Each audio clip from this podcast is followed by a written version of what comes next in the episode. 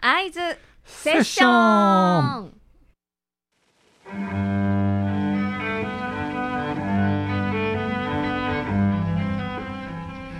ここからは毎月第1週目の特別コーナー合図セッションのお時間です。昨年春北大路に誕生しました。未来創造型まちづくりコンセプチュアルビルアイビルディングそのオーナーでいらっしゃる石田和夫さんと一緒にこのアイビルディングからつながる素敵な方々をお迎えしてトークセッションをお届けしていきます。改めましてこんにちは。アイビルディンビルディング株式会社鉄代表の石田です。アシスタントのラジオミックス京都パーソナリティの木村ひろみです。今日もよろしくお願いします、はい、よろしくお願いします。ありがとうございますさて今日も素敵な方をお迎えするということで。はいそうです、はい、今日は、えー、ビオラダガンバ奏者の吉田ひとみさんをお招きしております。よろしくお願いします。よろしくお願いします。お願いします。まあ吉田さんは、えー、はい、まあ私が今冒頭にかかっているまあこれあの、えー、無伴奏チェロソナタあのえー、演奏がかかってますけども、えー、古楽器が好きで、えー、古楽の楽、はい、古楽器の代表であるあのビオラ・ダ・ガンバ、うん、後ほど吉田さんからご説明していただきますけど、はい。えー、ガンバを演奏される方をずっと探して探し求めて京都にいらっしゃらないかなと 思ってたところ、はい、ようやくあの出会うことができまして、はい、えー、現在、えー、同志社大、えー、同志社女子大学の方で講師をお務めになられて、まあ、世界的なガンバ奏者である上村香織さんに支持されている、うん、えー、吉田さんに今日はお越しいただきました。よろしくお願いします。はい、いろいろ質問をしていきたいと思うんですけども、えー、っとまあ上村香織さんから本当に、えーえー、習われてていろいろご活躍なんですけどどうしてまたこれまたビオラダガンバというか楽器をね、はい、えー、やられていらっしゃるんでしょうか？そうですね。あのすごく下心満載なんですけれども、はい、えっと私あと同志社女子大学の卒業したんですけれども、はい、その時に同志社に入った時にまだピアノでその時は受験したのででピアノしか弾けなかったんですけれども、はい、ピアノって持ち運びができなくて、はい、あの音楽をしてるっていう、はい、なんだろうあのアピールができない。え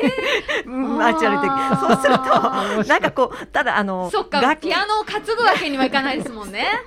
はいはい。で、あの、ちょうどその時に、あの、ビオラダガンバの授業が1年生の時からあって、持って帰っていいって言われて。うんそしたら楽器を持ち運ぶことができるっていうことから始まってまず下心で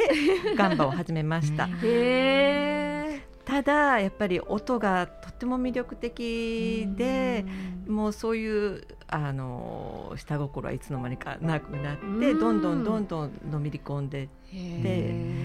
今に至ります。じゃあ大学からの出会いってことなんですね。そうなんです。はい。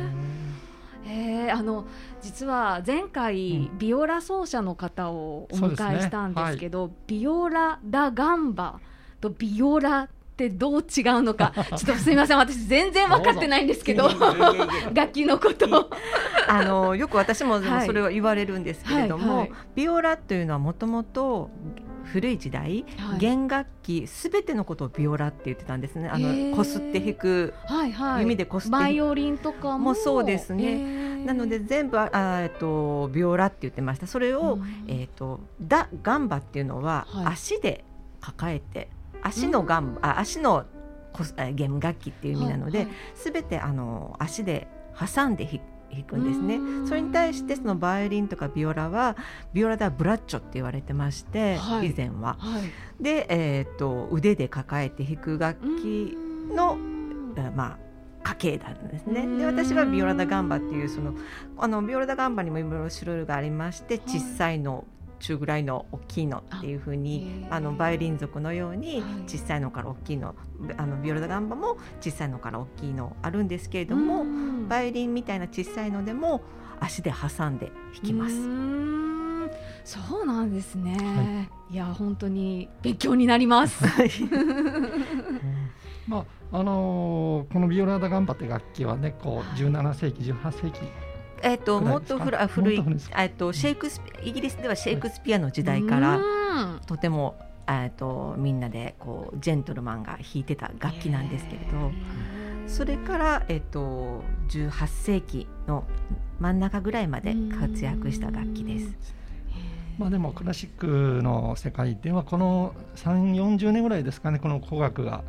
随分再度注目されて。そうですね、はい、僕もその古楽ファンとして、はい、えー、まあ、最初はチェロという楽器バロックチェロからえー、このビオラ・ダ・ガンバっていう楽器があることを知って、まあ、このビオラ・ダ・ガンバのガン、えー、の楽器自体の弦がね、はい、あのガット弦を使ってて、まあ、そのことを知って衝撃を受けて、ずっとそのファンなんですけどちょっとガット弦のお話を教えていただきそうですね、ガットって言いました。あのテニスのラケット昔はテニスのラケットもガットだったんですけれども、羊の羊の腸でできていて、羊の腸だからウインナーとも一緒なんですけれど それをこう寄ったものを弦にしているんですね。なので、えーと、湿気温度に非常に弱くってその置かれている環境が劣悪だとちょっと厳しいです。チューニングは大変です。大変そう。な生ものというか、そうですね。すごい本当に素敵な音がして、あまああの産産業革命後にね鉄の弦スティール弦にどんどん変わっていって大きな音量で安定した音。で、まあ、今や本当世の中デジタル音楽で、ね、うんうん、いっぱいですけど本当はあの、ビオラ・ダ・ガンバこそは、この合奏弦を生かした、本当にあの生で生ならではのね、素敵な音が、えー、なるんですね。の最近はどんなご活動をされていらっしゃるんですか？えっ、とちょうど、えー、この間の日曜日に、はい、そのシェイクスピアのえっ、ー、と詩の朗読と、うん、それからリュートってまあ同じようにその時代に活躍した楽器と、はい、私のそのビオラ・ダ・ガンバのその3人で、はい、えーと演奏会をしてとても楽しんでいただけたようです。いいですね。時代がだからルネサンス時代のそうですね。ってことは14世紀15世紀15世紀です。はい。まあ先ほどね打ち合わせでもちょっとあったんですけど信長の時代にもあのこのビオラダ・ガンバガンバという楽器が日本に登場してるんですよね。はい、そうですね。あの宗教が来たと、ザビュールがキリスト教を持ってきた時に、はい、同じく毒薬も持ってきたとか、カステラも。カステラ。ね、なんか聞いてましたね。コンペイトとかね、それと一緒にえっと音楽も。やってきて宗教にはやっぱり音楽がその時には欠かせなかったので、えっと、一緒にやってきてで日本からは天正少年使節団という形であちらに行って、えー、いろいろなその宗宗教音楽等々学んで帰ってきて、えー、秀吉の前で御前演奏をしたそうですか、なんかすごく海外のもののあの、印象が強いんですけど秀吉さんも聞かれてたんですね。そうですね。信長も、ね、信長さんも。16世紀ですよね。その時の後伝には、日本でもこの楽器が演奏されてたという。そうですね。一部の、ね、ただそのあと鎖国してしまったのでその時点で西洋の音楽終わってしまったんですけれども。そんな歴史も本当に深い、はい、そうですね。はい、お話も聞けて。はい。あとは今後の活動としてはあのどんな感じでされいつもどんな感じでされてるんですかね？どんな感じ？ま また一難曲を去年ねあそうですね。12月なんですけれど、うん、普通3月の終わりにするもんなんですけど、はい。はい、12月に、えー、この間はまた一難曲の「ガンバのところを弾いたんですけれども、次は、えっと、それこそ「アイガットサラン」で2月の11日に、えっと、フルートそれも、えっと古いフルートですね。今の金管のフルートではなくて、木管楽器であった頃のフルートと、それとリコーダーで、えっと、森本さんと一緒に、え演奏させていただきます。はいまあ、えフルートが木管なんですか？ちょっと私そこにもちょっともともとね。ええー、だからこう歴史をこう遡ると本当楽器は鉄でできてなかったんですよね。はいはい、ああそうなんです、ね、弦もそうだったんですね。その頃の音楽をまあ。あの再現していただけると。古楽今なるほど。古楽っていうのはえっとその時代にあった、うんうんうん、えー、作曲家が作った曲の音というかその時の再現した楽器ですね。そうなんですね。はい。なかなか普段聞けない音が、ね、はい、聞ける。まああの私がやってますアイガットサロンは去年この、はい、あのアイビルディングの3階にありまして、はい、もうここラジオミックスさんも北大路の駅すぐにあるんですけど、あのガットサロンも、はい、まあアイビルディングはそうなんですけども、北大路の駅から2分ほどの、うん、まあ、鴨川との間のところにありますので、はいね、そこの3階のサロンで、えー、2月11日に、はい、えー、吉田さんには先ほどの森本さんと一緒に、はい、演奏していただくことになってます。お昼2時の部とあの5時の部と、はい、まだ少し席まだ余ってますのでよかったらお越しください。あの大体20名様、えー、定員20名様、もうちょっと入るんですけど20名様で、はい、えー、あのお受けしてますので、だからそもそもこのアイガットサロンというのはこの実はガットゲンのガットが好きなので、ガットサロンということでお付けしてます、まあ、ガットサロンについてはまたいずれお話しすることがあると思うんですけれども、はいはい、えー、そのいわゆるこう昔のそういうねあの雅な音を再現したいということで。えー、今回2月11日、えー、やっていただくことになっております。なるほど。烏丸北大路東側。はい、はい、たところにございます。アイビルディングの3階ですね、はい、ちなみに宣伝ですけど1階は北大路、えー、焙煎室ということで焙煎コーヒーのお店になってまして、はい、2階がオフィス3階がアイガットサロン、そして4階が以前に、ね、出演していただいた、あのラグランチという、あの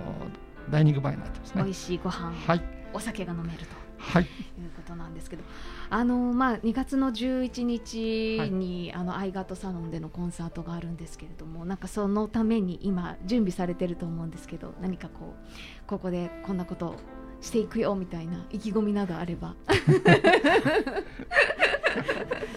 そうですね。聞きどころとかあれば。そうですね。はい、えっと先ほども言いましたように今回えっとバッハヘンデルっていう、はい、まあ皆さんがこう、音楽の父とか音楽の母とか言ってる。私はそれであの音楽の母はヘンデルっていうのは女の人だと思って小さい時は思ってたんですけれども。そうですね。違います、はい、違うんですね。はい。でその、えーと、バッハが作った当時の音を、でえー、演奏するのでやっぱりそれを楽しんでいただけたらなと思います。音でその時代にタイムスリップするような。そうですね。そうですその通りです。こんな音が流れていたんだなっていう。はい。いや楽しみですね。ぜひぜひ2月11日。はい。お待ちしております。ハイビルディングアイガットサロンに足をお運びいただけたらなと思います。はい、はい、では最後になりますけれども、はい、はい、吉田さんからあのぜひ一曲セレクトいただきまして曲紹介いただきたいんですがまず曲と曲の選んだ理由なんか教えていただけたら。はい、はい、えっと曲はヘンリー・パーセルという、はい、えー、イギリスの17世紀に活躍した作曲家なんですけれども、えー、っとそれの、えー、っとガンバ、えー、ビオラ・ダ・ガンバ4、はい。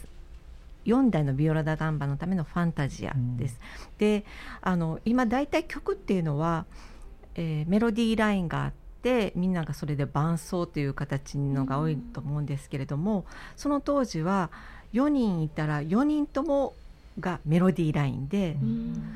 自由にこう自分の旋律を持っていてなおかつ縦のラインが揃ったそのハーモニーを楽しむっていうポリフォニーっていうスタイルだったんですね。でそのスタイルを今日は皆さんに一度お聴きいただきたいなと私の大好きな曲です。はい、ではもう一度曲紹介でお別れしたいと思います。すねはい、はい、ヘンリー・パーセルのファンタジアです。ビオラダガンバ奏者の今日は吉田ひとみさんにお越しいただきました。ありがとうございました。ありがとうございました。